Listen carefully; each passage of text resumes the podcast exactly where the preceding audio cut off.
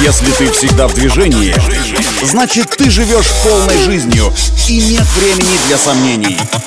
Лови свет! Свежие новости из мира моторов и автодорог.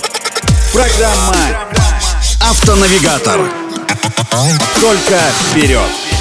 Это автонавигатор для тех, кто всегда в движении. С вами Александр Барский. Мы стартуем.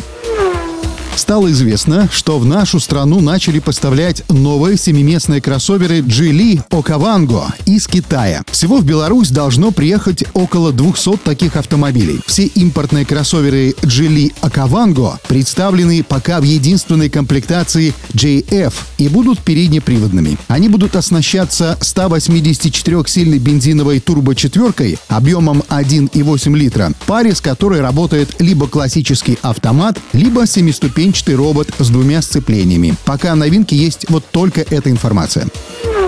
Российский автоконцерн «АвтоВАЗ» на днях объявил о закрытии сделки по приобретению бывшего завода Nissan в Санкт-Петербурге. Все документы уже подписаны и даже есть планы по развитию производственных мощностей. На бывшем заводе Nissan планируется выпускать минимум три новые модели «Лада». Их точное количество зависит от числа партнеров, но уже известно, что это будут более дорогие машины C и D сегментов, в том числе седаны и кроссоверы. На первом этапе их будут собирать из готовых машин машинокомплектов. А если все пойдет по плану, то с 2024 года их начнут выпускать методом, подразумевающим большое количество локализованных деталей. Вот такие автоновости на данную минуту. На этом делаем остановку. Удачи на дорогах и берегите себя.